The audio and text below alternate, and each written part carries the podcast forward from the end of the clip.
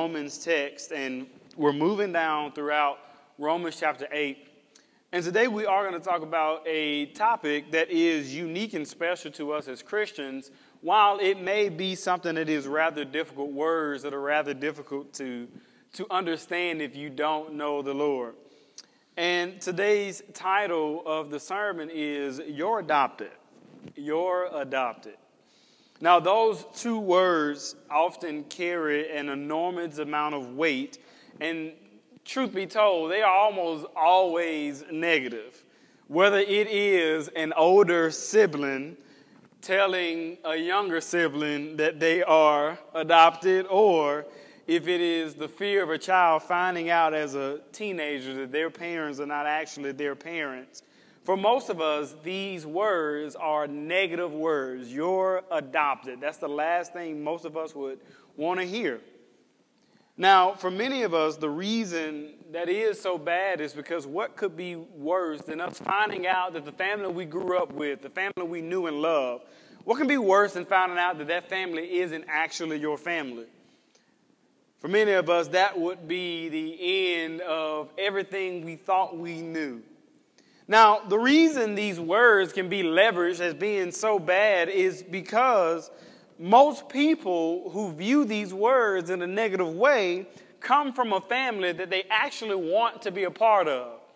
The only reason you're adopted would be negative words is because you love the family you're in. It could be nothing worse than finding out you're not actually a part of that family in the way that you thought. But I think understanding the context behind these words will help us understand why it means so much to us as Christians. I know of a home for girls not far away from where I work. It's called Grace House, and it is a place where those girls are because they have been displaced from their homes. Many of them because of abuse or mistreatment from their families. In other words, they were born into bad families. And there are probably no two words that they would actually want to hear more than you're adopted. See, the context of where we are in life, where we feel like we pl- we're placed, that changes how we receive those two words. For those of us who are part of a healthy family, you would never want to hear you're adopted. But for those of us who are born into brokenness and abuse and mistreatment, the best words you could possibly hear, you're adopted. Look at how context changes those, the meaning of those words. What if for us, what if things aren't as great as we think they are? What if spiritually we are actually wanderers without a family and in need of a home? Doesn't that drastically change what those words also mean to us? Today, I want us to see the beauty in those two words, you're adopted. And I want us to see ourselves as we are or were, and realize that when we were saved, we were adopted. We were adopted from a family of brokenness, a family of sin, into a family with an imperishable inheritance. And to see that, we're going to go to Romans chapter eight. We're in verse fourteen today. Romans chapter eight, starting in verse fourteen. Paul writes this. Now, just think about everything that he's been saying so far in this book. And he gets here. He says, "For all who are led by the Spirit of God are sons of God, for you did not receive the spirit of slavery to fall back into fear, but you have received the spirit of adoption as sons, by whom we cry, Abba, Father. The Spirit himself bears witness with our spirit that we are children of God, and if children, then heirs. Heirs of God and fellow heirs with Christ, provided we suffer with him in order that we may also be glorified with him." Let's pray. Lord, as we get ready to jump into the word today, God, I pray that we will hear the weight of these two words and understand the impact that they have on us as believers. God, all of us who know you have been adopted, and that should shape and reframe how we look at ourselves, God. But we're also going to see today how that should reshape and reframe how we even look at those who are lost. Help us grasp this truth today. It's in Jesus' name we pray. Amen. So I want to pay special attention to verse fourteen, and I want to ask and answer this question today. How do you know if you're adopted? How do you know if you're adopted? Now, obviously, when you come from someone biologically, there are some natural traits that you just inherit from them, some genetic traits that you take away from them, and you just know, oh, that's so-and-so's boy, or that's so-and-so's child. You just know it because you understand some features you just cannot deny, whether that is the way your eyes look or the size of your nose or the way that you walk or the way that you talk. There are some biological traits that you just know. I'll never forget, there was this day, it must be a West Side thing. Um, I'll never forget, there was this day I got a text from Christy. And she said, hey, I'm sitting at this barbershop, and she said, this little boy looks just like this girl I know. She said, can you look her up on Facebook and see if this is her son? And I remember thinking, what in the world? And I said, yes, ma'am. And so I started looking it up. And I found pictures of this person with the son. I sent her the picture back. I said, I think that might be him. She said, yep, I knew it.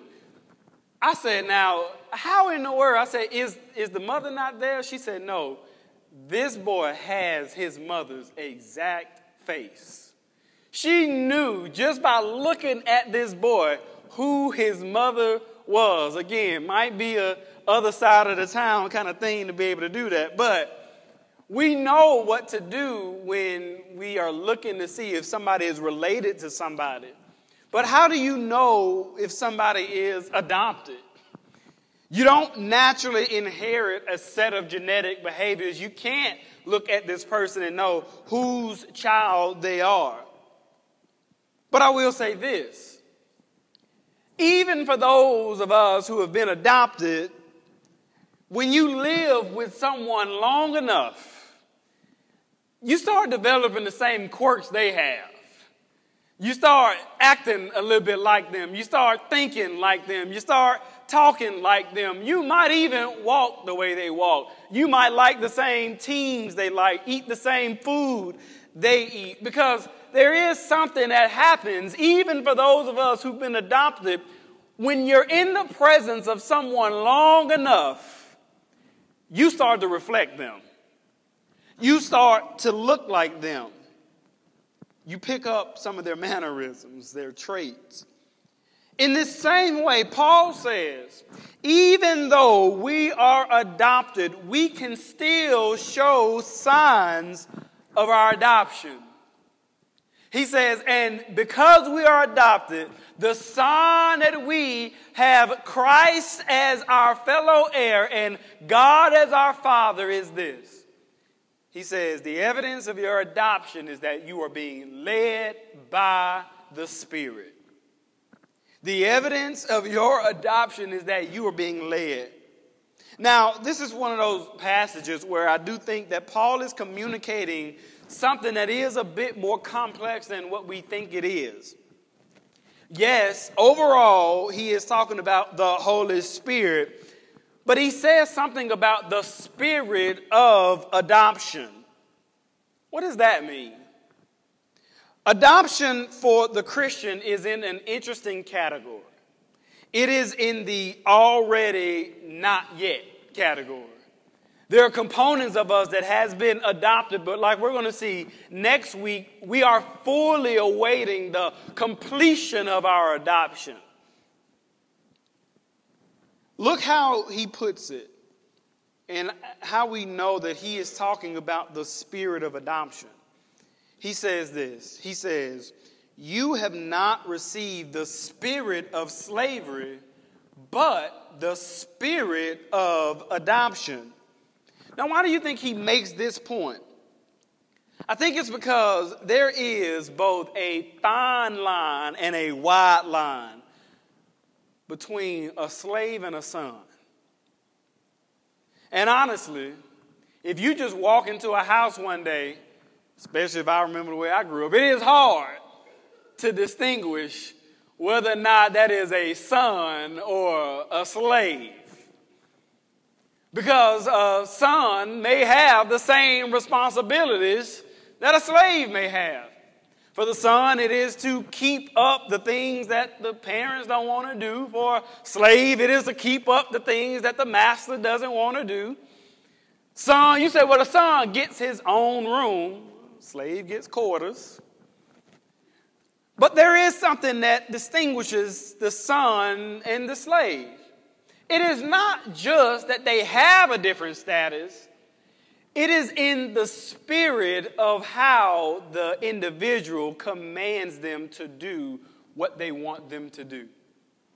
Whether or not we realize that, even as parents, when we tell our children what to do, we do so in a spirit of love. In the spirit of love, we do it, even if there is a leathery warning awaiting them. We do it in the spirit of love. But for a master, you do it with that person in the spirit of slavery.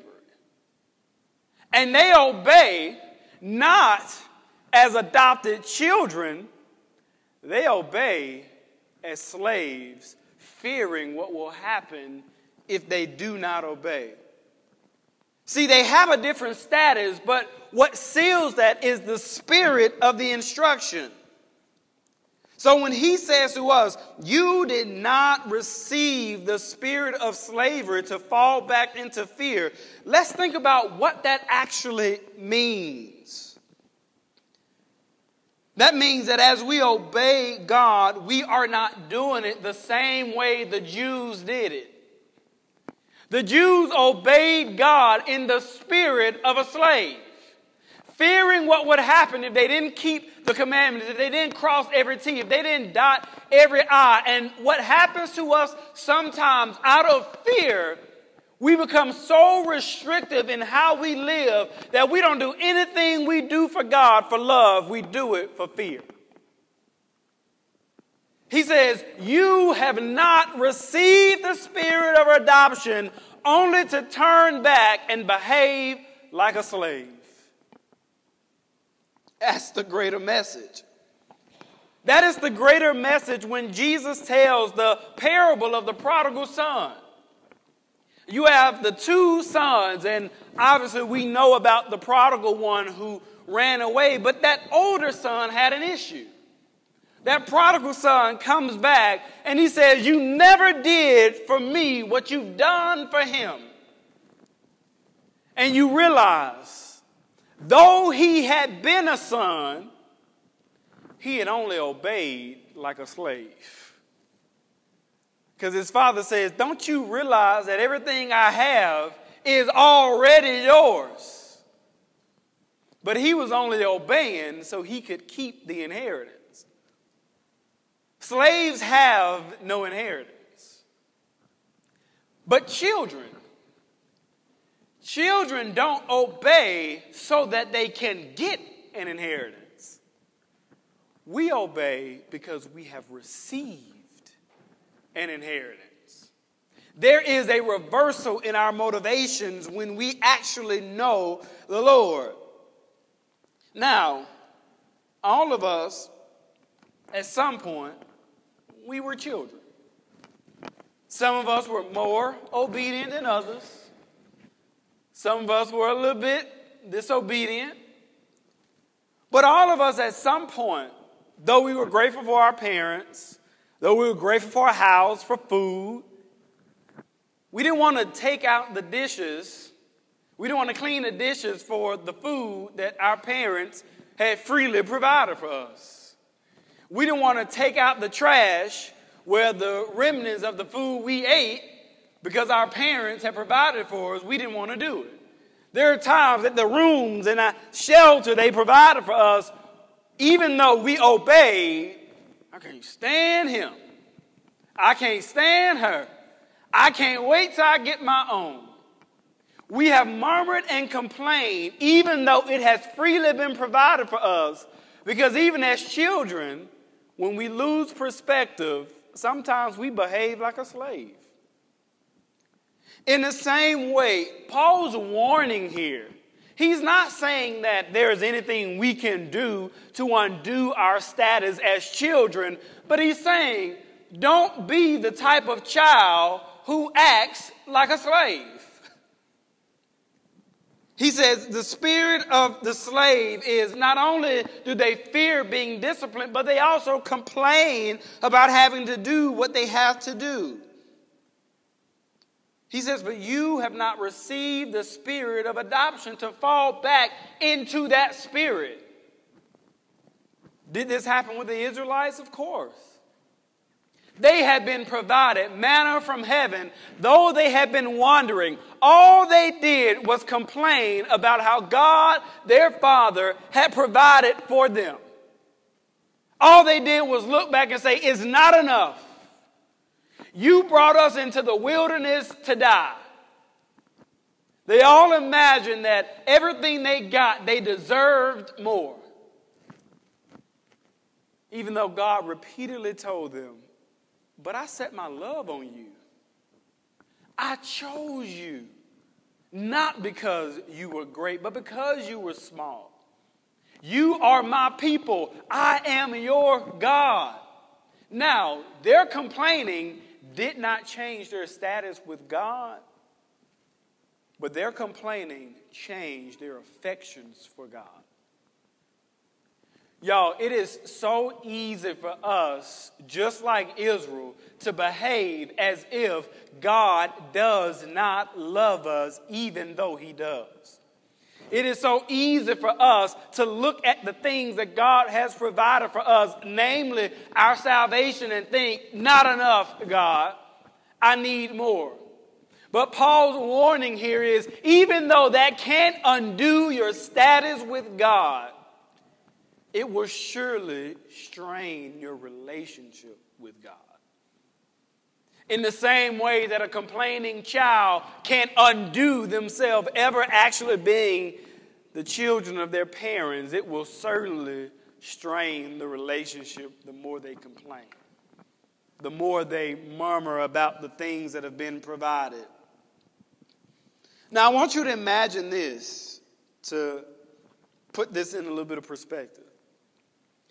Say an orphan is at some point adopted, and they are invited into this new home from homelessness, and they get a room, and a, as a part of being a child, they are expected to clean that room. And instead of gladly cleaning that room, having been adopted from a place where they had no such room, they shout out in anger, "But I didn't ask for this room." The parents stand bewildered and they ask themselves, how could this child be so ungrateful? See, while the status of that child may have changed, they were not being led by that change. Paul's warning is not that those of us who have been adopted can undo that change in status, but it can mean that we at times will behave like slaves rather than sons. And so what is our reminder? We have to remember what the price of our full adoption was. Remember what we said last week. Jesus dies on the cross to complete the redemptive process, and now we are effectively in him.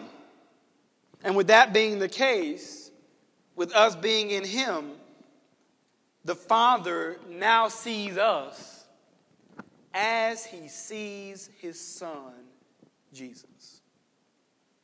It reminds me of Matilda, her teacher, Miss Honeydew. From the second she saw her, treated her as she was her own. Now, if you've seen Matilda, you know that she didn't have great parents. And there was nothing more that she wanted than to be loved, than to be recognized, than to be adopted. She spent more time with Miss Honeydew than she did with anybody else because she enjoyed the time that she had with her. You could say, by all accounts, she was adopted in spirit. But then, at the end of the movie, sorry if you haven't seen it, her full adoption is completed. Before her adoption was formalized, she was in the spirit of adoption. But then, when she's actually adopted, that change in status also meant a change in relationship. She went from student to daughter. Miss Honeydew goes from teacher to mother. Since we have been adopted into this new faith family, for us, God is no longer this far off, out there, scary, distant ruler, but now he becomes our Father. We have a relationship with him. We don't have to fear him the way the world fears him. Yes, we revere him. But we revere him the way a child reveres their parents.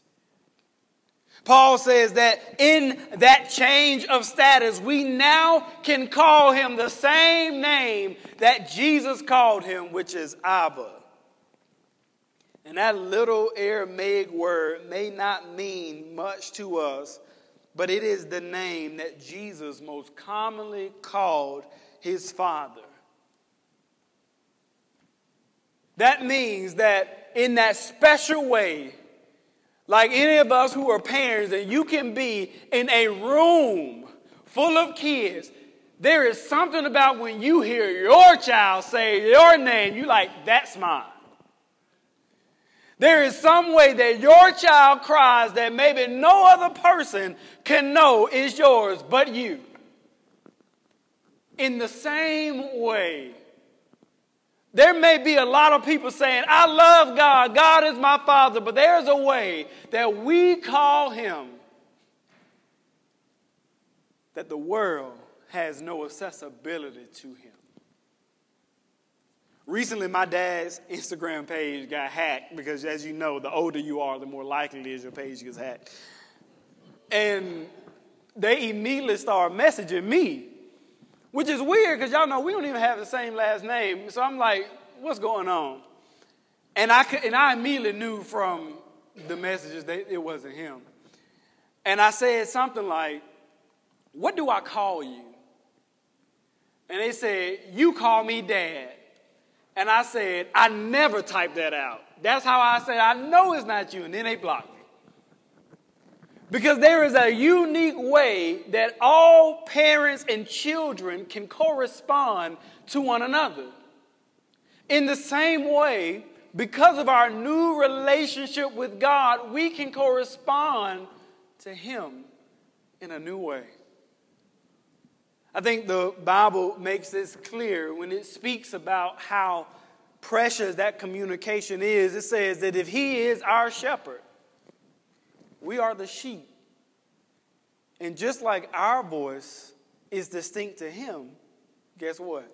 His voice is distinct to us. So flip it. Just like you can be a parent in a room and hear your child, you can be a child in a room. But you know your parents' voice. We are now at the same level with Jesus in our connectivity to our Father. And this makes sense now to me. When the old saints would say, he is a mother to the motherless. He is a father to the fatherless. When the scripture says, if your mother and father forsake you, I will take you up. Yes, our status has changed and we're grateful, but because of that change in status, we now have a deeper relationship with our Father that we did not have before. We can know and trust that He is with us, and we can trust and know that He hears our prayers, and that now that we know Him, we will never be forsaken. What a privilege. What a, a fellowship. Paul moves on to say something really important here for us. He says that the Spirit bears witness with our spirits. The Holy Spirit Himself testifies with our spirit that we are in fact children of God. Now, how does the Spirit do that? Well, we've learned that the Holy Spirit is our guarantee of our inheritance. In this sense, we can see that the Spirit represents those papers that say you have been adopted.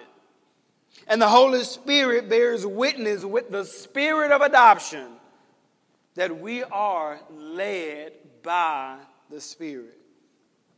Earlier, I mentioned that those who are adopted will often take on the characteristics of the people who adopt them. And I want to give you this scripture that we're going to see next week. Romans eight twenty-nine, it says, "For those whom He foreknew, He also predestined to be conformed to the image of His Son, in order that He might be the firstborn among many brothers." Since we have been adopted, and now that we share the same familial status with Jesus, we also start to look like Him. We start to talk like Him. We start to live the way that He lived, and we start to do the work that He has called us to do. When this happens, we are being conformed into His image. And this is what it means for us. But as I get ready to wrap up, I want you to think about this. What does this mean for those who don't know the Lord? Well, one, it should make us rethink how we actually view people who don't know Jesus. I fear that we have only seen unbelievers as homeless bums instead of helpless orphans. But maybe we do need to rethink it. Think about how differently you feel about a homeless adult versus a homeless child. But if spiritually they are apart from Christ, no matter the age, no matter the offense, they are orphans. Orphans who are awaiting adoption. First Peter two and ten says this.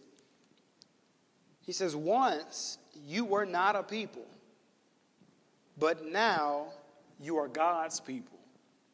Once you had not received mercy, but now you have received mercy." He says that when we were not believers, not only were we apart from God, but we weren't even a people. We weren't a part of a family, and we hadn't even received mercy. If those who don't know the Lord are in fact orphans, while we don't seek to excuse their behavior, we should better understand it. An orphan will often have a dim outlook on the future.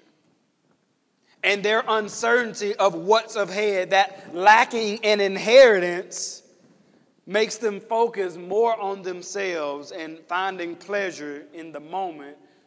Because when you're an orphan, you don't know what the next day will bring. I remember when I came face to face with this one time. This is one of the most difficult things I'd ever come face-to-face with. I'd had a student who was at that same girl shelter that I mentioned to you. And she had, I believe, a twenty-three in my class. She had not turned in any work, and she was a senior, and this was her first year at the school. She had not turned in any work. She was not doing anything she needed to do. Very sweet. But she wasn't doing anything that she needed to do, and I remember how frustrated I was with her. And one day I was just in my office, and she walked by, and so she came in there, and we just started talking, and I always ask Grace House girls, how did you end up where you are? And so I asked her, and in the most casual, nonchalant way, she goes, oh, my dad killed my mom. And then she said, and he shot four of my eight siblings, but they didn't die, they lived. And she talked about how the woman that she had stayed with had been abusive and how she had been fostered and adopted but then sent back off. And she told me once you get a negative record in the system, you end up at places like Grace House. And I remember looking at her and saying, it is a miracle that you even get up every day. I'm upset that you're coming here not doing work. I don't even know how I would get out of the bed every morning. And it changed not what I expected, but it changed how I came alongside her and met her where she was. And I'm reminded of what Paul says. When we get high and mighty and we get frustrated with the world, at the end of the day, Paul said it like this. To the Jew, I became as a Jew.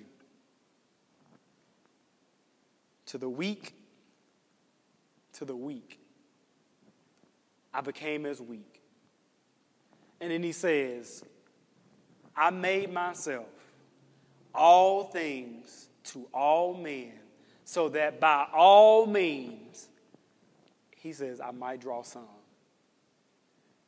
He doesn't even say, I do all this and I'm going to get all of them. He said, I'm going to bend over backwards. I'm going to make myself, I'm going to become a chameleon, and I still will only get a few. Y'all, the call for us, yes, we have been adopted,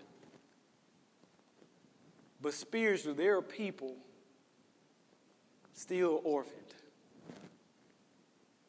who desired that same adoption that we have experienced. How will we change the way we approach the lost?